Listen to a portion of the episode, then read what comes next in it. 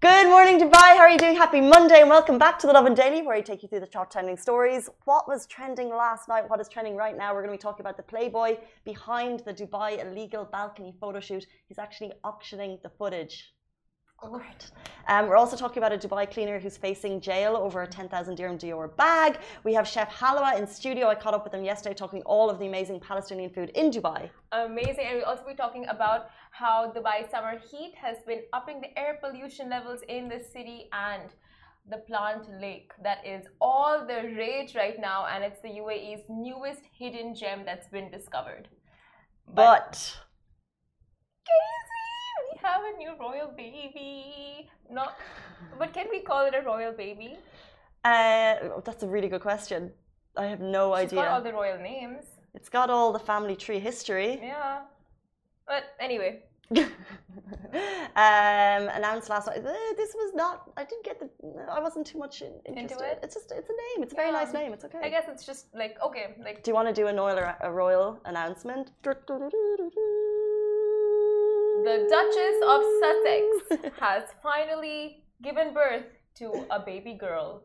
Her name is Lilibet Lily Diana Mountbatten Windsor. I think it's just Lilibet Diana. No, it's Lilibet Lily Diana Really? Mountbatten Windsor. Oh, I just assumed that was like Lilibet, but we're going to call her Lily. I thought that was like. And uh, I think Meghan, you have our congrats from the Lovin Dubai team and Prince Harry, of course. Congratulations, course. guys. Two babies. It's a lot of work. I have babies from friends just like all over the place at the moment, and they say one is not easy, so two is going to be a handful. But you are a parent. I am a pet parent. Yeah, so you get it. I get it. Um, so this was big news yesterday. More big news this morning. Are you watching Floyd Mayweather, Logan Paul? Do you care? No. I care. Andy cares? Did you pay? Do you care fifty dollars? Care to pay to watch the fight? I care for fifty dollars to watch that fight. Did you pay for it? No. Mm. So you Yes. didn't. You didn't care enough. I didn't care enough to watch the fight because there were no judges and it wasn't like uh, the undercard was a bit uh, so it's just the main card. So for me to pay fifty bucks to watch just the main card hmm is lackluster for me. Fair. Specific, like especially because I like uh, combat sports, MMA, boxing. Uh, don't get me wrong, I would love to see Logan Paul versus Mayweather, but the undercard wasn't that big of a hype. And We gotcha. But we've just like bit of backstory. If you've been watching it, Logan Paul, and these are some words from the New York Times because they're going to summarize it better than I have. Um, essentially, no experience. He's a social media star, but he's going to make a lot of money out of this. He goes away, goes against one of the greatest boxers of our generation, Floyd Mayweather. There were no judges, by the way, because this is some of the stuff I didn't understand as they go into it. No judges. Um, and therefore, and actually, towards the end of the fight, there was booing because there was no knockouts. Tell us about the memes. oh God, the memes. First of all, there was no knockout, right? Right. Uh, there was no winner, even though like it's pretty obvious who would have won, and we're guessing Floyd Mayweather. But you know, though, from looking at all the memes and pictures, it looks like uh, Logan got in a few punches there, a few good punches. If we go back to this video that I was showing you earlier, There's a video and it's like Uh-huh. Logan is going for it, but I just this is a money fight. This Yeah. is no judges. It's an exhibition. Um, it's an exhibition show where they're both going to make make a lot of money. Of course, Mayweather was going to give him a few punches. Of course, he was. Of course, they were going to like lash it out. Like imagine if he went in and knocked him out in the first round. It just wouldn't be fair. Yeah. Because clearly, Mayweather is the most experienced of the two. It would literally be like myself or Simran. Name a sport that we know uh, famous people of. uh, the, the, the, the, basketball, Okay. oh, uh, tennis. I mean, you were speaking Tennis. of Serena Williams. so it'd be like us going against Serena Williams Yeah. with like a year. Like, uh, and these are pro athletes who've been training for however many years. Very, very tricky. But I think it's always a question. It's like if I train for if I train for three years nonstop, would I be able to beat a super sports star? You might, Casey. I, I feel Some like you people. have it in you. Some people. But if you're, you know, he's a YouTube career on his side hustle. As his main hustle. He doesn't Yeah. have time to fully. I'm guessing. Did he put a lot of training in? I don't know. I mean, they He were a bit- hugging most of the time from the tweets. One of They're the just tweets. friends, guys. It's cute. This tweet over here is like Floyd Mayweather and Logan Paul have hugged more times than my father ever hugged me. Funny and sad all at the same time. Um, This is them toxic after- king. That is that is sad. This is them after hugging for 30 minutes straight. That's cool. It's a it's a gif of uh, two guys just like lying in money because I was trying to find um, if you know I was trying to find how much money they made from that fight. But the thing is like it's just indicative of where social media is going and the fact that these sports stars will go up against social media stars. Um, I love it. I think it's uh, really really fun. Why not? Simran is just showing me a picture of Logan just hugging Floyd Mayweather. I think um, Logan Paul was definitely going to do it, right? Yeah. For him, massive career moment. Yeah, But it's whether or not the sports star would have agreed to it. would agree to it. Yeah. But like, if you're a social media star and your thing is content, clickbait, Yeah. excite the people, get them to pay online for anything. This is literally the this is your dream, the ultimate dream. So well done, uh, Logan Paul, because that was brave. That was brave, but I mean, uh, like, it seems like they had a good, you know, agreement going on. They were hugging every two seconds practically, and uh, It's boxing, That's part of boxing. and oh, also they oh, had it is Yeah. hugging. I thought Clinching. hugging like the fight hugging, like oh, It's, it's, pronou- it's, it's the correct term for it is clinching. clinch. No, no, they were not clinching. They were literally hugging. but they That's also what it's called in boxing. It's clinching, clinching up. but they also Oh. had very rules, so there was like potentially no specific shots allowed. Anyway, if you have thoughts, let us know um, about it. We would love to know your we thoughts. will fight you. Simran will. Casey will. Small but mighty. Um, I wish. we'll move on to our top story today. We're talking about the man behind the Dubai illegal balcony photo shoot. You know the one I'm talking about. He's actually auctioning the footage. So the lewd, infamous Dubai Marina photo shoot that we all remember that saw 20 people, including himself, jailed, followed by deportation.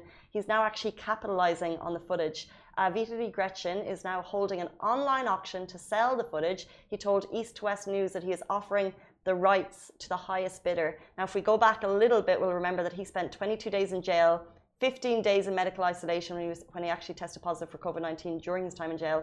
Later, he was deported.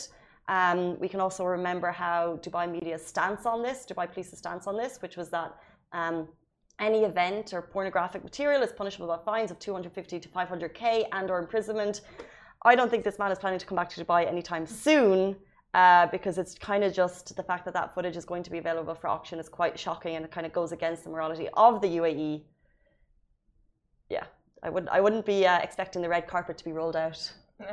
For him, anytime in the foreseeable future. No. Uh, but he also said that Gretchen stated that he is cashing in on the scandal to recoup the fines and legal costs he paid to be released from prison. So, like you said, the prison uh, fines would have ranged from 250,000 dirhams to 500,000, and maybe additional penalties as well for him being him.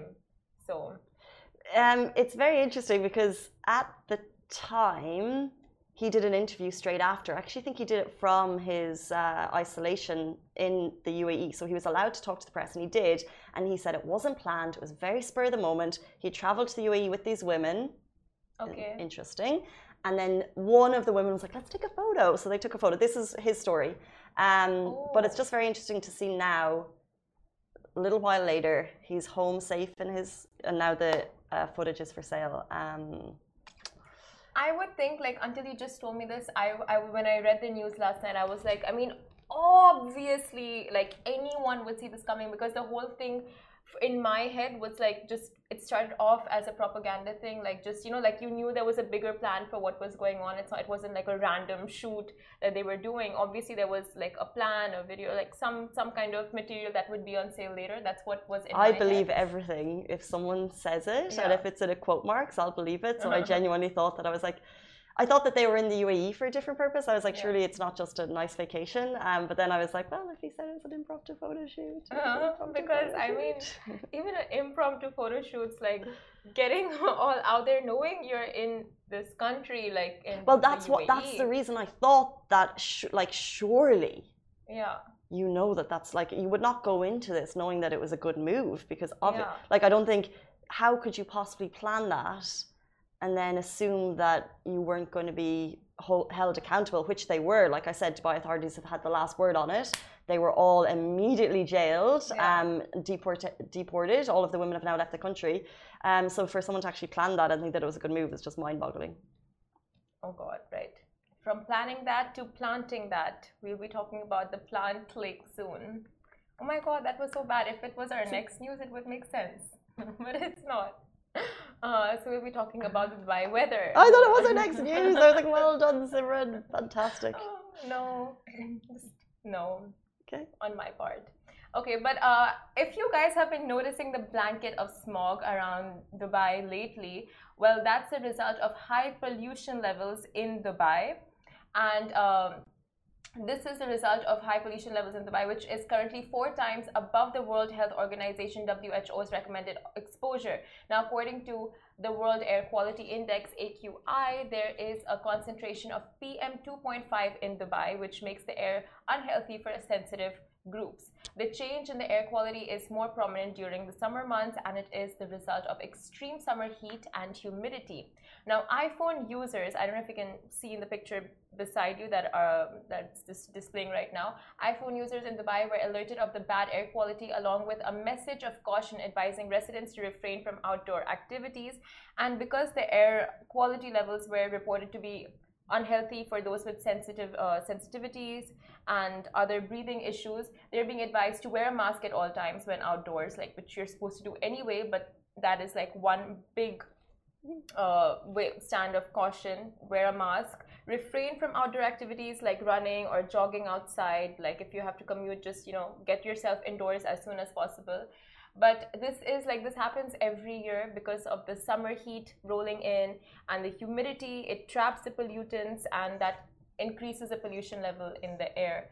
But as we know, Dubai is working like for the 2045 master plan. They are working on reducing all carbon footprint and increasing the greenery in the city and um, just making it more sustainable.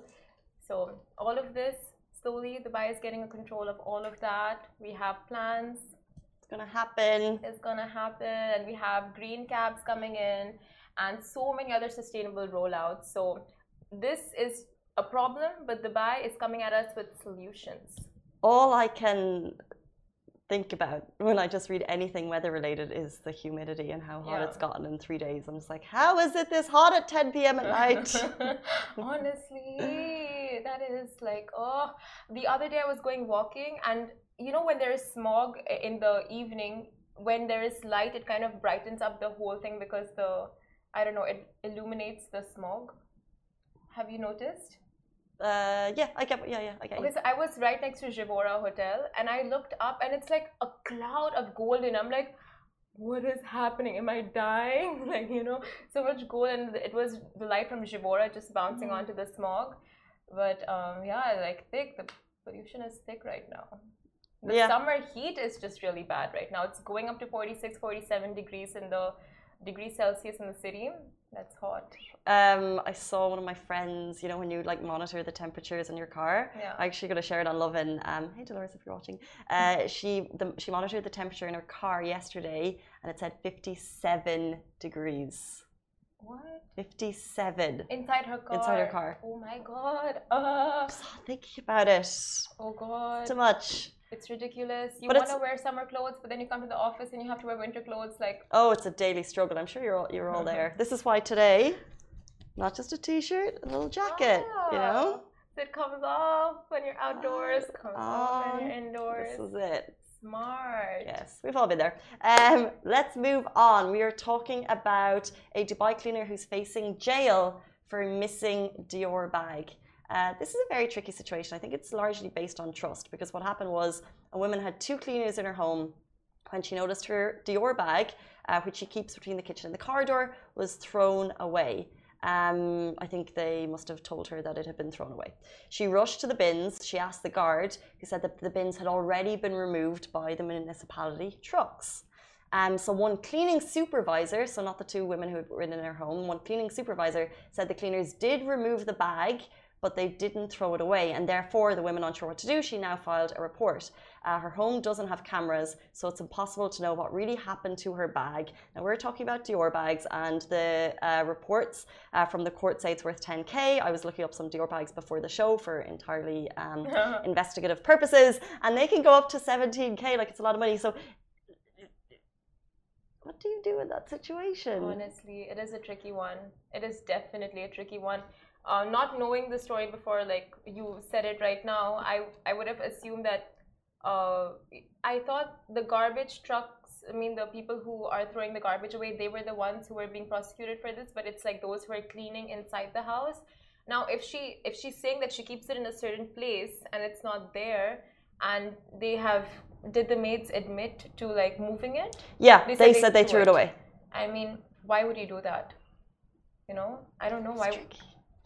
Uh, it's it's just unless you fully know the whole um, it would mean, be it would I'm be hard sure to know. there is a lot more into this. It can't just be like, oh, we threw away the bag, you know. Like, but if but the thing is, like, uh, um, a lot of people in the city have cleaners, and you're inviting someone into your home, and then yeah. and then we kind of you also expect a certain standard, and and yeah. we and sometimes uh, you expect like the house to be clean, and also you have someone who may not have cleaned your home before. A lot of people use services, cleaning companies, and uh, cleaners are switched between different homes, and look that they have to come in and know exactly what to do. They have to know. There's a lot that they have to know, and I'm sure it's not as um, like it's a no-brainer when yeah. it's your own home. But then someone else coming in, and we have no idea. Uh, how the bag it's it's just really really hard to know unless you know the home itself and then it's largely predominantly on trust because um, uh, it's a trust business um, bringing anyone into anyone's home is a trust business um, so yeah I would you kind of have to trust. I'm sure like the police will investigate this and understand the whole situation behind this. Like we know, I think the one side of the story we're not getting. We we don't know all the sides as of yet. But just from what I hear, my opinion would be like, see, I am so materialistic. Like I am incredibly materialistic. So if it were me and like something in my Love possession. sorry. I love the honesty. well, like so am I, but uh, many of us are. But I just love yeah. that you're like, I'm really materialistic. It's good. Yeah, like it's just disgusting. I I will work on that maybe ten years from now. Me too. But. Uh, if my I know a personal belonging of mine was just thrown away, which is obviously not trash, I would also get pretty, you know, worked up about it. This is the thing so would I. And I think anyone, and the thing is, what's valuable to me in my home might be different to what's valuable to you. Yeah. Let's say, for example, uh, I have a nice speaker in my house that I really care about. And let's say, for example, that was in a corner beside where the bins are and that was thrown away. So there's different things. So, like, I might yeah, potentially not even notice a bag. And then, so it's to different people. Um, but then it's just interesting. So this cleaner will now face charges at Dubai Criminal Court, and it's just getting the police involved. And it's a, it's a, it's a tricky one. I mean, yeah. But it's, just, it's it's hard to it's very you can't judge. You can just make your own opinion based on what you know, and we we know little. Yeah, exactly. This is our opinion on what we know. Uh, but uh, moving on, this is something fun to base. I mean, for you to have an opinion on the plant lake in the UAE is the newest hidden gem to have the internet shook it, in the words of Casey. Now, hmm. well, you said shook it in the beginning of the show like, oh, I like that. Thank you. now, if your Instagram has not been fogged by the latest hidden gem to have been discovered in the UAE, then you are just not following the right accounts. And uh, we've been stalking. Let me just spell that out for you guys because I don't think you'll get it. beanstalk. Well, like Jack and the Beanstalk. Beanstalking. The UAE based photographer. um, you don't get paid enough. I don't know. You get paid. You don't get paid enough. I know. Is anyone listening in the office? HR. now Amar Habib, and uh, we've been we've been stalking him so, and keeping up with all of his Raj content. But we are definitely rooting for his latest find, which is the Plant Lake in Abu Dhabi. Now, many uh, many hidden gems in and around the UAE have been popping out of nowhere recently. Example: the Moon Lake in Al Qudra, the Al Wathba uh, along Salt Lake in Abu Dhabi, the Rainbow Mountains in Al Fujairah, And um, now this, I mean, like major kudos to content creators for dragging out these for not dragging out, for digging out these instagasmic natural wonders. Now, this plant lake coastline is noted to be surrounded by lush mangroves that look absolutely exotic for a quick shoot. And um, yeah, if you are planning on going on a long drive there, or you're going to do a shoot, or if you want to get the landscape, one pro tip is to carry a drone because you can get such a good aerial shot of the entire stretch of the plant lake with a you know a drone going over. It's always worth if you're going to any of the cool places that you just mentioned to check whether what's the rules for drones in that area because I Yeah, think some some places um, don't allow them and other places do. And if you're not sure, um, this is one photographer, but the photography scene in the UAE is amazing. And actually, some of them are bringing out like gift guide or guides to help you um, in your photography journey. I know Alpha Spotting is doing it. Um, I know TG guy from Dubai. Yeah. He uh, also takes people on photo missions every now and then, and they're such a, like an incredible community. Um, and if you ever uh, want to go and check this out, my question this is probably a really stupid question because we've talked about so many cool formations. This is obviously natural. I mean, it. Yeah, I guess it should be natural. Looks natural. Only it looks natural only because we've covered recently the all of the cool lakes at Yeah. Bayal Qudra. It's kind of hard to believe they're there. There's the Expo, there's the Dubai, there's the Yeah. Love, the Love Hearts. There's so much cool stuff out No, those. I, those are not natural, right? Those are cre- like carved and created. Yeah. I would think, yeah. Yeah. well, and I assume this looks natural, but I just I just feel like it's Dubai, so you have to ask. Uh, yeah, I mean, we don't have confirmation on that, so I don't think I'm gonna give my statement. But um, yeah, guys, if you are going to these natural places, like Casey has said so many times, do clean up after yourself. And even Amar, we were just speaking on Instagram yesterday, and he's like, uh, do tell people visiting to clean up because there, he, when he went there, he himself noticed so many uh, trash cans and just litter, people just throwing their you know stuff after going and visiting and not cleaning up after themselves and It's going so common. oh why just carry it's so simple like you carry a trash bag with you you finish up you put it all there come back to the city dump it in the bin we have so many bins We have so many bins. Have so many bins just throw it i mean people are throwing Dior bags you can throw your trash um Here, here, too much trash in the desert. Everywhere we go. guys So, Mm. we'll move on. Um, stay tuned. This is a really cool interview, and I think it's particularly cool if you are a foodie in the UAE. The food scene is buzzing at the moment, and that's not just in restaurants. Yesterday, I caught up with Chef Halawa. He left uh, 10 years in advertising to pursue his passion for cooking, and the UAE foodies are thanking for it. He does supper clubs in very cool, unique places around Dubai and also in his own home, which I think is quite cool. Uh, stay tuned. This will be right after this.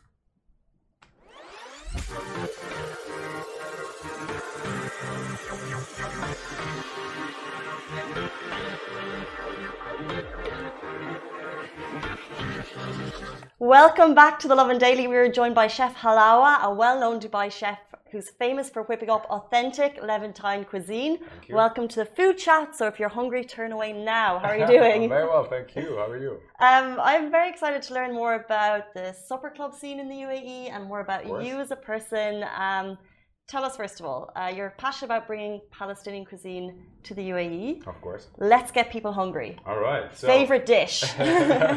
favorite dish? Um, maqlube. tell me more about that. Okay, maqlube is a Palestinian dish. Um, it's maqlube means upside down. Upside down because it's the way you present it. You basically uh, flip a pot upside down. Oh, bigger- I've seen it. I've seen it on TikTok tray. viral. Exactly. So it's a very like yummy dish. Uh, everyone loves it. It has rice. It has either lamb or chicken, and it can have uh, eggplants or cauliflower or other uh, ingredients. So the most known one is with eggplants. It's delicious. You have to try it. I'm literally imagining the smells wafting up right It now. Uh, A crowd It's so pleaser for sure. It's so nice. The rice is like perfect. This is how it should be. Um, I want to learn all about you because I believe you're doing something interesting right now. Food scene in the UAE is Yeah. buzzing. Um, you also quit a job three months ago, Yeah, um, correct. but also you have a bit of a TV career going on. Yeah. Um, you worked on Celebrity Come Dine with Me. Yes, I did. I was in the first episode actually. I love, like, I, I haven't seen the Arabic one, obviously, because I can't understand it. I love that show. it's, Um, it's funny. It's how funny. does that come about? Uh, they reached out to me to be honest, and in parallel, I was recommended by a few other uh, friends of mine to them. So I just answered the questions and filled in the questionnaire, and they just picked me. And they're like, "You're gonna be in the first episode." I was like, "Okay, let's do it." And do they try and match you up with different personalities, or is it like is it is it about the food, or is it about the people? Do you think? It's um, it's about the food is one element of it. It's an experience kind of a thing. So as you know, the main concept like it's for um, uh, people who are uh, for participants, I would say, and uh, we have to kind of uh, get votes. It's all about voting. So uh, It's cutthroat, guys. It is cutthroat. it. It is cutthroat. No joke. Yeah. Cutthroat. It was it was a funny experience. It was like four days of shooting uh, nonstop, like 16 hours a day. It was it was it was crazy, but it was great. I loved it. Uh, what dishes did you prepare? I actually made some of my specialities. I made maqlube, this dish, but I made it like plated, like mini maqlube, like uh, flipped. Uh, I made knafe. You know knafe? Of course. All right, knafe. good, I've been here long enough. Ah, good, good. I made knafe khishne, the Palestinian authentic um, Nabulsi knafe khishne. And one side dish was um, fateh bitinjan, which is, uh, you know, you know the concept of fateh, like it has uh, Mhm. a bit of bread, a bit of... Uh, Breaded kind of- meat type. Yeah, I don't I think just- of kibbeh. Um, Oh yeah, with the yogurty. Yes, yogurt. So the original recipe has meat. I, I decided to remove it. I kept it vegetarian. It's a very, very nice dish. Has yogurt, has uh, pomegranate uh, seeds, it has uh, uh, pine nuts. It's it's a delicious dish. It's so good. Very, Um, very, very colorful and aromatic. And can you tell us a summary of the show? Did you do well? Were the results fair? Were the Actually- people fair? And were you fair? I was very fair. I was very fair. I gave everyone like uh, the right uh, scoring. I got second. Actually, didn't get first. Uh, my friend uh, got got first. Her name was Grace. She did very well. Uh, but it was it was a fun experience. I didn't do it to get first, to be honest. I just Mhm. did it because it was it was fun. It was like interactive. There's so many things happening, and it's TV, you know. Okay, it's amazing. Um, so your career, professional wise, hasn't always been in cooking. Um, so tell us about where did your passion for cooking come from, and how did you Okay. make it a full time career? All right. So first of all, I studied. I did a double major, marketing and international business, something unrelated to food. Um, and uh, I worked in it for about nine, nine and a half years. Uh, then just decided, as you mentioned, uh, I resigned from my marketing job uh, three months ago, three and a half months Mic ago. drop at the like, at the door. Enough is enough. so um, I basically I've never studied anything related to culinary arts. I haven't studied it professionally. I'm self-taught fully. Uh, it was mostly trial and error. Um, both my parents are fantastic cooks, though, so I have been raised on good food. hmm So I know what's good, what's not. So that helped me. That gave me like the ammo that I have now. Uh, so I started um, cooking like uh, for friends and family when I was pretty young. Like I, I, um, I started cooking like in general, like smaller dishes, whatnot, with my siblings when I was maybe 13, 14. You know, I never, I was never told not to touch the stove, which is I think something that helped me. Thanks, mom. so um, I basically started like exploring from a very early age, and I by the age of 17, I went to study in Cairo to do my bachelor's degree, and that um, that experience made me miss um, home cooked food and authentic home cooked food, especially the food that I was used to. So I was like, you know what, I'm gonna take it upon my hands and do it myself. So I started cooking, um, like rice dishes and whatnot, more complex dishes. And at Mhm. first, I failed miserably. Like first rice I made, I burnt it. Second one was like too mushy, Wow, but I ate it. that's a genuine. Uh... It was, to be honest, like I'm very honest. And this was at age 17, so still like, what are my my interests in life? So Mm. like, I I started uh, doing it more and more and more until I became much much better at it. So at some point, all my friends, of course, all my uni mates are like gathered around me because I'm the source of food. Good food, I'm like the mama. I'm the mama of the, of the uni. So uh, yeah, and, and it just grew with me Amazing. and it then became like a hobby. After that, it became a passion. So I realized that it was my passion um, maybe a year and a half ago, a bit over a year and a half ago, um, after I started my supper club. So I started my supper club in December 2019, a bit a few months before COVID, and um, and I just did it on Saturdays because I had a full time job. hmm So I would work five days a week in a very cutthroat in- industry, like advertising. And on weekends, I would actually work. Fridays, I would do catering work, like for like a small, small dishes here and there. And on Saturday, I would have my full-on supper club. So that basically didn't give me a weekend for myself, but still, I was persistent enough to do it. And I was like, "Um, this is gonna, this is gonna take me somewhere. A few months later, really, I, I figured out this is my passion. I'm gonna work towards making this my full-time thing, and I kept that in mind um, I stayed uh, in that um, um, position, I would say, for about uh, eight, nine months or, or almost a year. Then I resigned in February. So February was like my last month at work. It's really, really interesting because I think a lot of us dream of potentially if you're working in an industry and you want to leave it and quit for your passion, this shows that there's a lot of hard work that Of goes course, into it. It of wasn't just like a mic drop like we joked No. about at the beginning. No. Um, but let's go back. It's quite interesting, and it was one of the questions that I was going to ask you. As a non-trained chef, do you believe it's important uh, to be a trained uh, chef in different um, in different types of cuisine? Is that something that you think is important to succeed? Unnecessarily. I believe if a person has the um, perseverance, he can do all the research he can do, can read. Um, we're in an information age right now. Everything is available a click away. Mhm. So you can research, you can do your due diligence, you can find uh, the knowledge out there. You just have to seek it. You specialize in Levantine cuisine. Yes, correct. Is there a modern contemporary? Because I think at the start you mentioned uh, what dish were you talking about? Fatte, and then you said, uh, but you said you took the meat out of it and you made it vegetarian. So that would be kind of a twist. Yes. Do you do a twist on uh, traditional cooking? Yes, I do. Um, and how do you make? How do you bring kind of Levantine cuisine, which is very traditional, uh, Yeah. all over the region? How do you make that modern? So I slightly modernize it without, I would say, offending the recipes. Uh, I really, really respect the recipes, and uh, I, I, I change them. I put my tweaks on them without like changing it fully. Like uh, for example, the the fatte, I removed the meat because I believe that there was so, so many things happening in the fatte, uh, so many flavors happening, and the meat. To be honest, I'm, I love meat. I, I, I am a carnivore really, but at the same time, I didn't find it fitting there. It does add flavor, but if you remove it, it doesn't like deduct flavor really. There's so many things happening. The spices, the, the tomato that I use, the, the yogurt that has tahini, garlic, lemon, the tomato sauce, the bread, like it didn't need it. So, and this applies on other dishes as well. Like I, I, I add things, I deduct things, but again without massacring the the, um, the recipe. Amazing. Um, take us back a little bit more food memories because obviously you didn't know it was going to be a career for you. What's kind of for you, someone who's creating supper clubs, which are very popular, what is your favorite food memory growing up?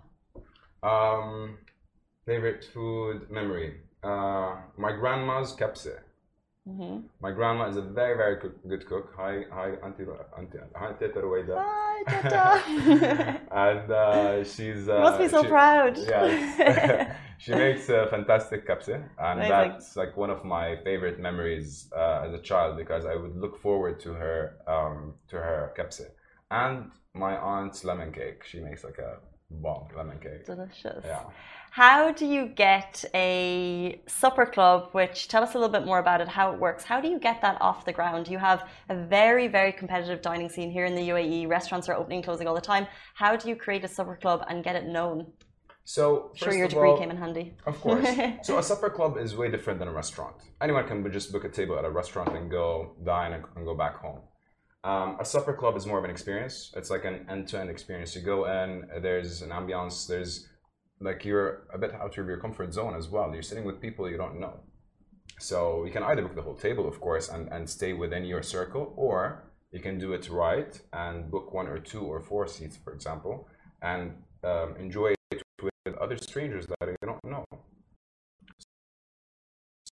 So one of the reasons I or a few of the reasons I, I started my supper club is that first of all I'm, I'm Palestinian originally. I lived in Jordan most of my life, but I'm originally from Palestine, both parents. And it's it's my duty to represent my country in way one way or another, and I, I chose to do it through food. Food is culture, and culture is all what we are. We are cultured people. We are chic. We are uh, innovative. We are achievers. And I'm showing um, as many people as I can what we have. So this is one of the reasons. Uh, second reason is that I noticed that um, in Dubai, people when they meet uh, strangers, they don't go into deeper conversations for the most part. They they slightly like get stuck at uh, where are you from, for how long have you been in Dubai, what do you do for a living, and the conversation takes a south turn from there. So I figured I want to give people a platform to come and actually speak to other people and go into deeper conversations and, and laugh and break bread. And what's better to like than having a bite with someone and, and talking and like conversating. So It's it's just like a full-on experience. You don't get that in restaurants. You don't get it in restaurants, and you don't get it for the most part in Dubai. Um, and it's very hard to kind of meet people and kind of have those greater conversations. But we're in a time when meeting peop new people is tricky. Um, we've True. just come out of a pandemic. How did COVID kind of dampen your plans for supper clubs? I stopped it? for a while. I did actually. I stopped for a while, uh, for a few months actually, and um, I got. I, I was during that time. I was doing. I focused more on the catering side of the business. So I do both supper club and I do catering. Um, so I focused on the catering until uh, things became more um, clear on on like the restrictions and all of that. So um, I would like um, stick to the limit. Um, I and it's um, it's basically just uh, having friends over. This is how how it, how it's like. For someone who who's very kind of passionate about the culture and what food represents, what do you think of the restaurant culture in Dubai, which is really kind of gearing towards delivery? Um, you have like really fancy restaurants on Deliveroo, and they're on Careem. Help me out with some delivery companies. yeah, yeah, I think Zomato all of yeah, those, yeah. Zomato. They're on um, they're on delivery company, uh, so which must kind of reduce the quality of the food if you're getting it to someone in like 30 minutes. What is your take on fancy restaurants kind of moving towards delivery options? See, I, I do respect them because they're coping with the changes that are happening. Um, not everyone could have went to a restaurant last year, for example. It was so tough to get out of home. People were still afraid of, of this disease. Now we're like impervious. Now we're vaccinated. Now we're like uh, on the, on the, on the like we're more. Um, I would say um, The light at the end of the tunnel is there. Exactly. Yeah, we're more educated about it. But last year, like you can't blame restaurants for trying to do more. Um, the, the the um, the quality of the food might drop because not all food travel well. Uh, but again, like they, they it's a it's a must. You know, like they have to survive. They have their overheads to, to cover. They have their employees to uh, to pay. So you work in supper club and you also have catering. What is kind of the grand plan?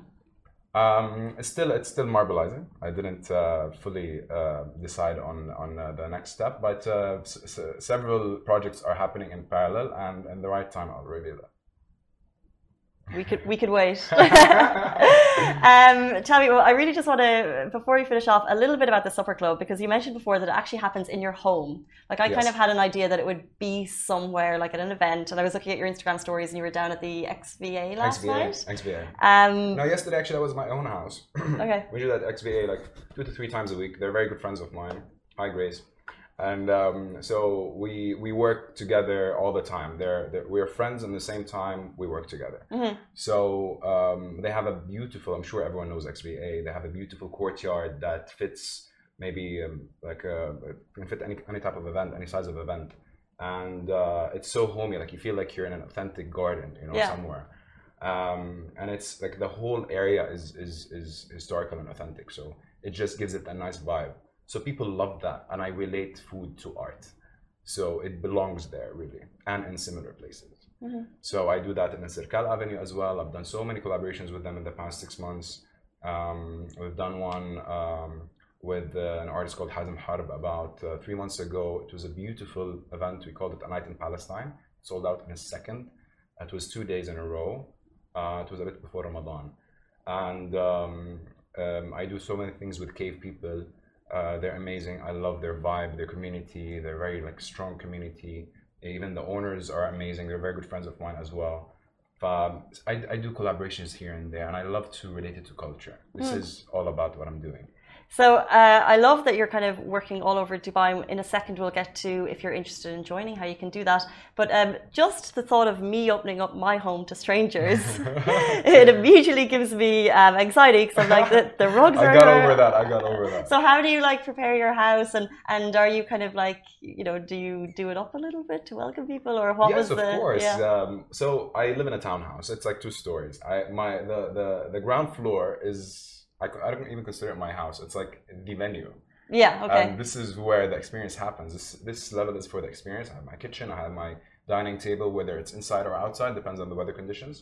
And um, upstairs is my living room and my house. gotcha so Basically. do you like under But- lock and key exactly but i always loved hosting like Mhm. whenever a friend of mine like uh, doesn't have a venue to to like do their birthday at they come to me they come to me Mhm. i always love to host i always love to uh, cook something. Uh, my house is ready for another pandemic, really. Like God forbid, we don't want another pandemic or like another lockdown. So there, there's a like a trap door beneath where all the food stores Uh, are. Is that what you're no, saying? actually, I'm saying this because I have a pizza oven, I have a smoker, I have a grill, I have a paella burner, same one I use for knafe. you Like, are I- set up. I'm set up. Amazing. Like I have everything. So I um, so my house is really the party house in a way. So uh, I love hosting. It doesn't give me anxiety at Mm. all. I, I do it while uh, whistling. I don't like I, I don't I don't feel stressed about it at all. Amazing. Well, it sounds like a phenomenal experience, guys. If you're interested in joining, how how can they get involved in the next one? Um, DM me on Chef Halawa on Instagram, and um, I'll take your booking. Guys, that is it for us on the Lovin Daily this morning. Thank you so much for your time. I'm hungry. You're probably hungry. Thank you so much for joining. Thank you. Thank you so much for having me. Not at all. And we'll see you tomorrow morning, same time, same place. Stay safe and wash your hands. Bye-bye. Bye bye.